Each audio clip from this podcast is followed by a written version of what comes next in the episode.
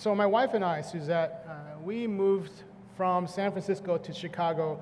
It's been over a year now. We've had two Thanksgivings, two Christmases, two New Year's, one polar vortex, and I can't believe it's been over a year for us. But when we first realized and submitted to God's call to move back to Chicago, the first thing we knew we had to do was find a church. Uh, and not just any church, but a church that presented the marks of a true church, a church that Martin Luther, who was the father of the Protestant Reformation, he declared that a, ch- a true church is the sole, uninterrupted, infallible mark of the church has always been the Word. Martin Luther and, and my wife and I, we understand, understood that the true church is marked by a humble submission to Scripture. And related to, is a tangent though, but related to what um, uh, Brian and Joe were sharing a little bit, uh, I want to take a bit of a tangent. Uh, I used to be a Sunday school teacher back in San Francisco, uh, and I would teach the senior high school students. And one of the things we talked about as they were preparing to leave for college is how do we find a church? What are the marks of a church that we should be looking for? So, for those of you here today who are, are seeking a, ch- a church, or those of you who are listening online or through the podcast who are, who are looking for a true church, these are three marks, three indicators that I'm going to ask you to look for and hopefully identify within our church as well when you're looking for a true church. And the first thing is this make sure that that church is considering, is faithfully preaching God's word. John Calvin, who's another uh, seminal figure in the Protestant Reformation, he explained that the faithful preaching of God's word must include the faithful hearing and the faithful receiving of that word. See, worship is a dialogue between God and his people. And so, if God is speaking through the preaching of his word, but no one is listening and no one is responding, then does a church exist?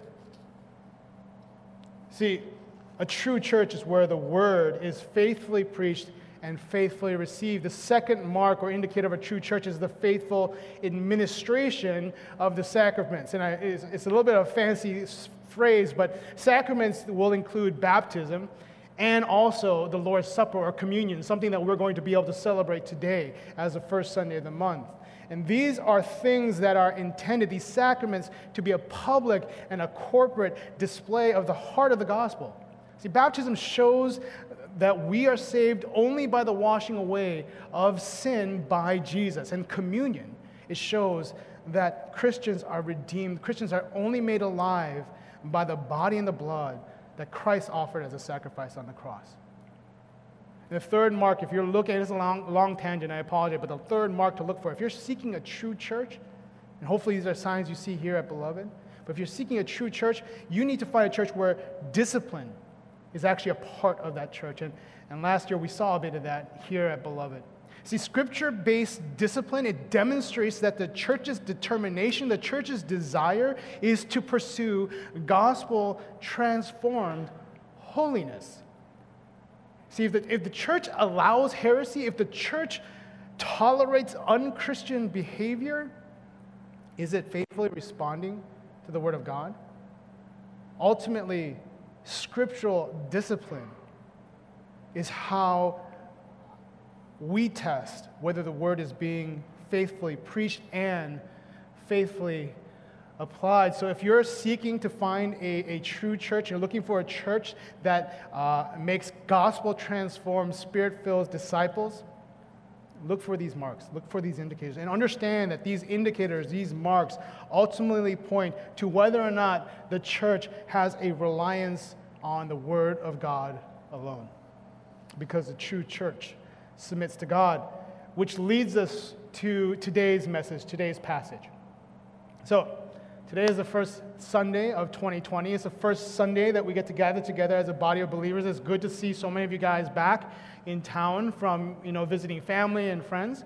Um, and it's the truth of the matter is, as was shared, 2019 was rough for Church of the Beloved. It was a difficult year. It was a year of scandals. It was a year of departures, change, of transition. But today is new. It starts all anew for us. So the pastors of the Church of the Beloved decided, you know what? Why don't we kick off the year with a sermon series that reminds those who attend, those who are part of our community, our family, why we are a church? Not just what we do, which is important, but the hope is that if we as a congregation start to understand the whys, the, the reasons for who we are, a congregation, who we are as a church, then we'll be able to actually commit to the what we do. So, for the next five weeks, we're going to be presenting you uh, a why series. Why we engage in Scripture, why we sing, why we pray, why we go on missions, and ultimately, why we have fellowship. And today is the first why. Why do we study Scripture? Why do we engage in Scripture? Another way to phrase that question is why do we believe that the Bible is the Word of God and is vital to who we are and what we do as a church? So I'm going to focus on today what my wife Suzette and I were searching for when we first came back to Chicago. See, the Church of the Beloved, I believe, is a church that wholly submits to Scripture, relies on it alone, not any one person or group of people, but to Scripture alone. And I want to explain how I believe that to be the case by dissecting the two verses that Carolyn read for us today. And we're going to look at it through four questions, all right? Simply, the first question is what is Scripture? The second question I want to ask is what is the alternative to Scripture? Third is going to be what is its purpose? And finally, what is our response to that? So let's dive into this. And when I ask the question, what is Scripture? I turn to verse 16, the first half of it, and it simply says, All Scripture is breathed out by God. I want to read to you our church's statement of belief with regards to Holy Scripture. And in what our church believes is that the Bible is the Word of God, fully inspired and without error in the original manuscripts, written under the inspiration of the Holy Spirit, and that it has supreme authority in all matters of faith and conduct. In other words, Scripture, or the Bible, is a divine message given by God about God to you to all of us. This is Scripture. Now, as I was preparing for this, there's likely a nagging question that may have uh, entered into your mind or that may have been posed to you in the past. And I think that we need to consider this before we dive too much further into the what is Scripture question, which is Is the Bible something I can rely on? Is it, is it a reliable book? Because we're, face, we're basing everything that we're about to hear on this book this term, the term used for this type, answering this type of question is called apologetics. And some of you may be familiar with that. Apologetics, it is the defense of a religious doctrine like the reliability of the Bible, using systematic and reasoned arguments and discourse. Now, the, the evidence uh, and, and, discussions regarding reliability of the Bible, as well as other apologetic type debates, is really interesting. And if this is something that draws you, I encourage you, please dive into that. There are so many resources available today, good ones, uh, that can help you through that process of looking at those questions and understanding them and answering them in, in the process of preparing for today, I was actually focusing on two of them. One uh, is a website, it's called coldcasechristianity.com. Uh, it was created by a, fo- a, former cop, a forensic investigator, who eventually became an apologetics professor at Biola University on the West Coast. And he dives into so many apologetic debates and topics, including the reliability of the Bible. It's, it's fascinating. And there's another one, now, for those of you who are more into podcasts that I've been listening to, I just finished, um, and uh, it's called Hinge. And it's between a pastor and an atheist. It's an, an amazing and riveting investigation with no resolution necessarily, but one that leads you to your own conclusion. But it's, uh, it's about the evidence for Christ. But considering that question, is the Bible reliable? It is a valid one. I don't want to negate that question because ultimately God doesn't expect us to sever logic from our faith, he does provide evidence. There is evidence. There's the physical evidence. For example, there are thousands of manuscripts that actually prove historical consistency. Sorry. Uh, there's, there's archaeological artifacts that support biblical stories. There's even non biblical evidence and writings by non Jewish and non Christian authors that point to uh, and support biblical references. And all these things help demonstrate that God uses uh, to demonstrate the historical reliability of the Bible. There's, there's also uh, evidence that proves the divine nature of the Bible, the Word of God. You, you, see it through, for example, fulfilled prophecy throughout the Bible. One example is uh, Jeremiah. Now, the prophet Jeremiah was told by God through a prophecy uh, that uh, Judah would be under captivity for 70 years, over 70 years by Babylon. And he wrote this prophecy down in Jeremiah chapter 25, verse uh, 11 to 12, 20 or 50 years before it actually happened. You see examples of that throughout the Bible. You can also see the divine nature of the gospel, of the Holy Scripture, based on the actual impact that Christ and Christianity has had on the world. I believe that Christianity has had more impact as a religion on the world than any other faith. Consider this before Jesus entered the scene, there was, this, there was no concept of a single universal truth. Every culture had their own god or gods, and cultures did not try to force or uh, bring other people into their gods. Uh, they didn't say, Your God's no good, it's just our God is better. But here comes Jesus, and he's now introducing the concept of a single universal truth that all should have the opportunity to learn and listen. And this idea of a single universal truth is even an idea that atheists use because they believe singly there is no God. Not that your culture has your own gods, but the idea of a single truth comes from Christianity. Now, for the sake of time, I'm going to stop here. Like I said, it's a very interesting topic, and I encourage you, if, if this is a question that you know, is weighing on you a bit, don't run from it, run to it. Seek it. Look at scientific methodology, look at archaeological artifacts. They can demonstrate the historical reliability of the Bible. Look at Scripture. Look at fulfilled prophecy. Look at Christ's lasting impact, because you can see the divine nature of the Bible. But I'm going to work on this assumption that the Bible is reliable and true. And we're going to go look at verse 16 where it says, All Scripture is breathed out by God. And consider this the original Greek word that's translated to breathe out, uh, that word is not used by the apostles to describe anything other than the Bible the gospel. And the writers of the Bible, they're intending to state that the Bible is unique in that it is absolutely the voice and the words of God.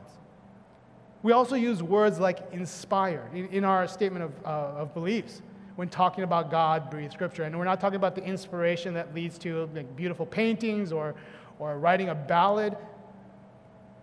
Ultimately, we're talking about really this the most accurate way of representing this phrase is that it is breathed out by God. It is the very speech of God. Now, understand, it's not limited to the Old Testament, it is inclusive of the New Testament. And we know this because Jesus actually taught this on the Sermon on the Mount in Matthew chapter 5. He said that his words have the same God breathed authority.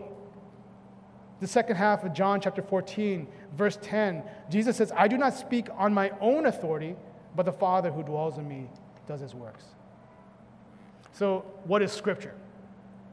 The first question I was going to ask, which is this Scripture, the Bible, is the very speech of God provided by God to point us to God.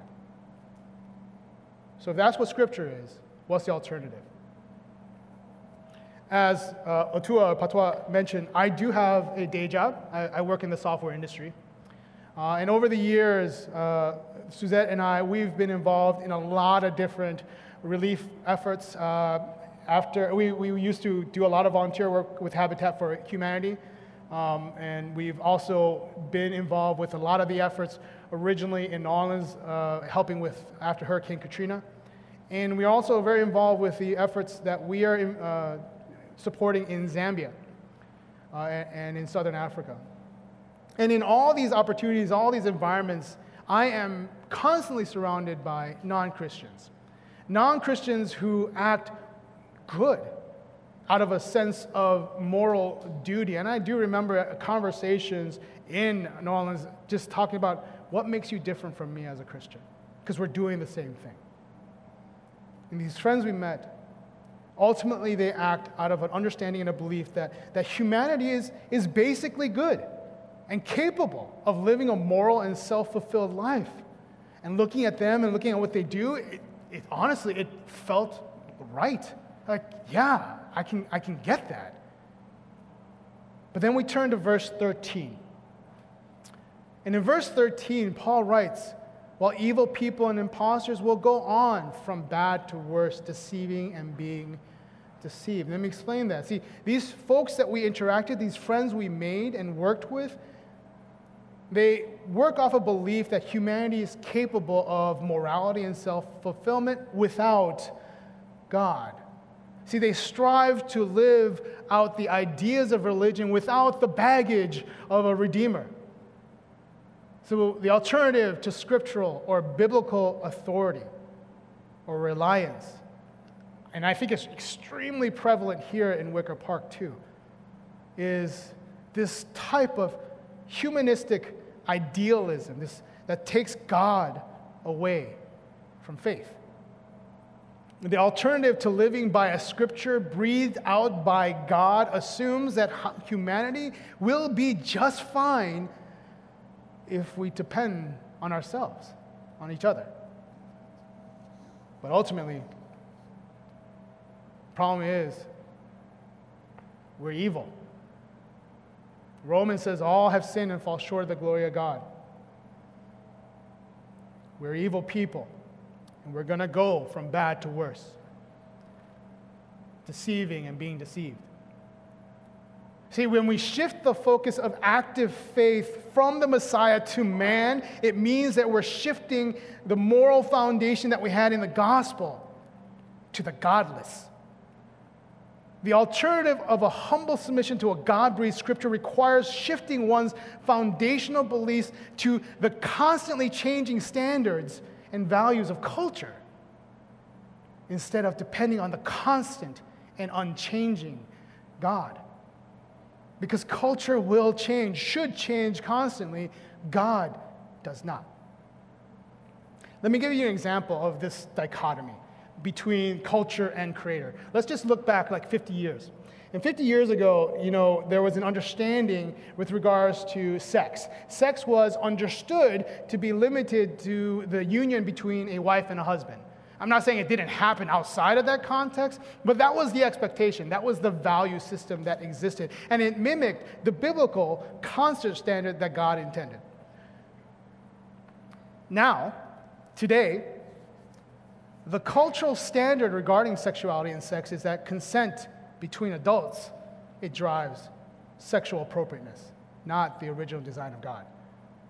And we see this in our conversations, in our discussions, TV, movies, the expectation of should I have sex on the first date or the third date? Suddenly, it shifts a moral, a moral foundation that is based on the ever changing cultural norms means that now consent informs sexual norms, not God, not what the Bible actually teaches.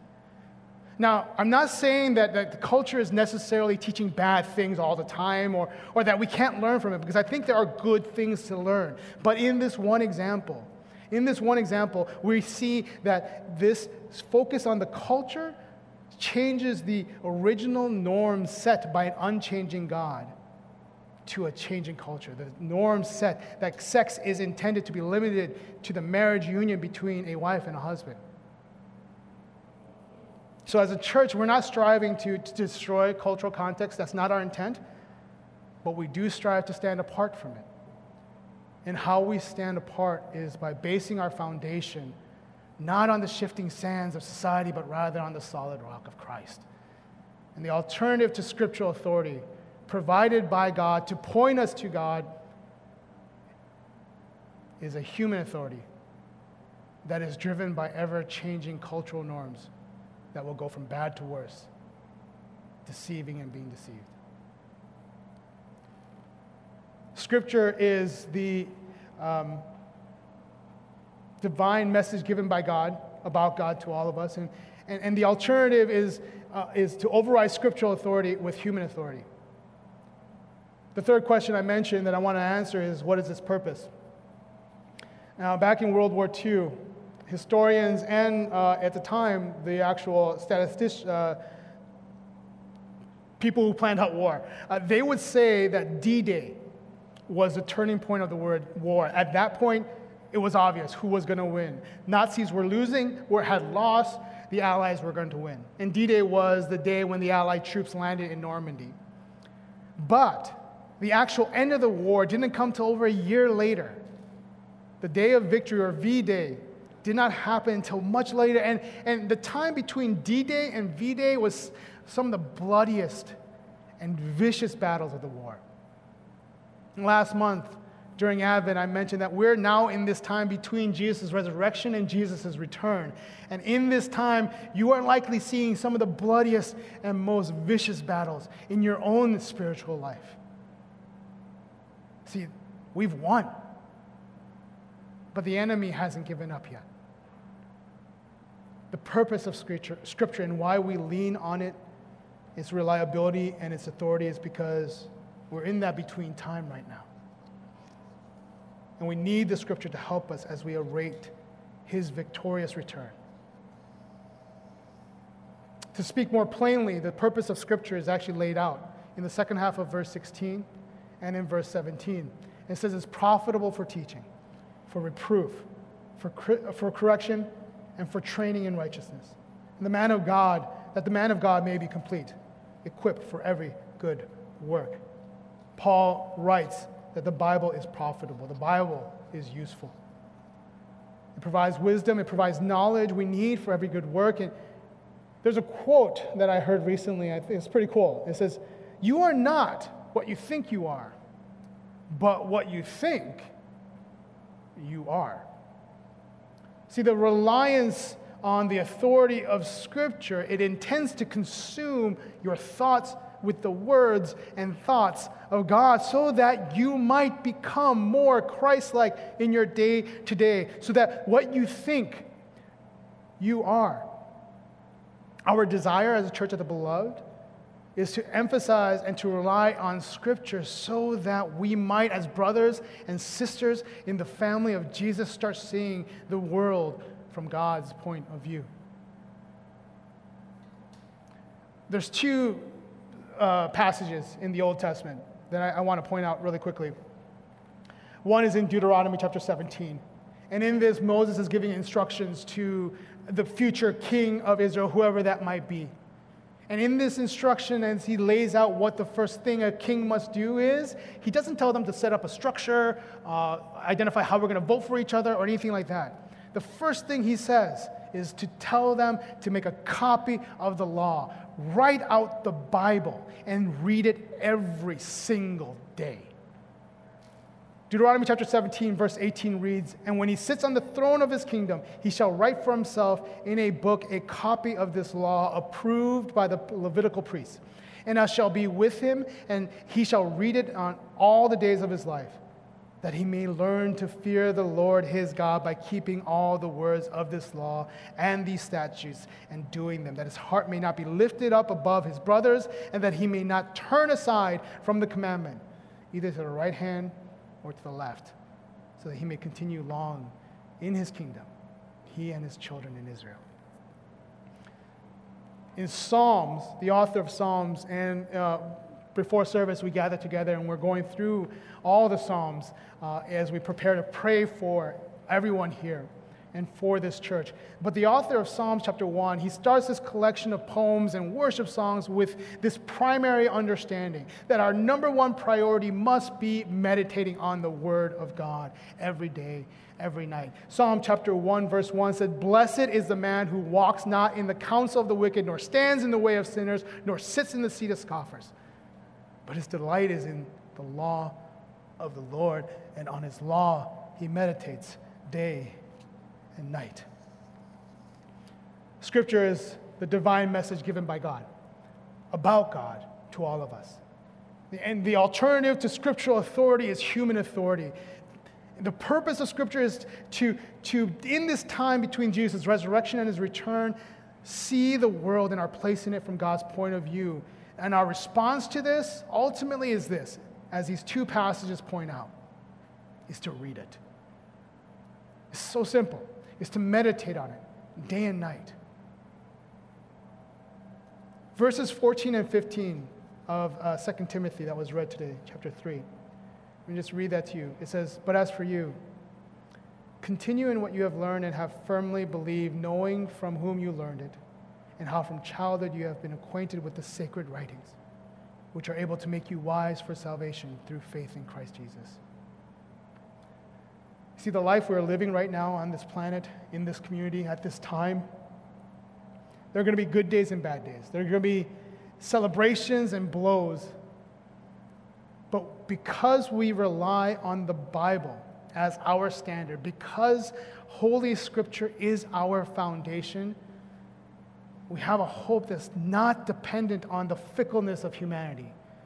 We have a hope that is dependent on a good and perfect God, a God that has already figured it all out, a God that sometimes is beyond my understanding but is never beyond his reach. Practically speaking, our response to an acceptance of scriptural authority is to get to know that authority. I know it sounds very simplistic, but you know, our response is to read this book throughout Scripture. If you read and look at what is said, it is constantly telling us read the Scripture, read the words of the law. And this is why our small groups right now are striving so hard to increase our own knowledge uh, in biblical literacy. We want to have everyone increase in their knowledge of the Word of God because we know it's profitable for teaching. We know it's good for correction and for training and equipping us for good work.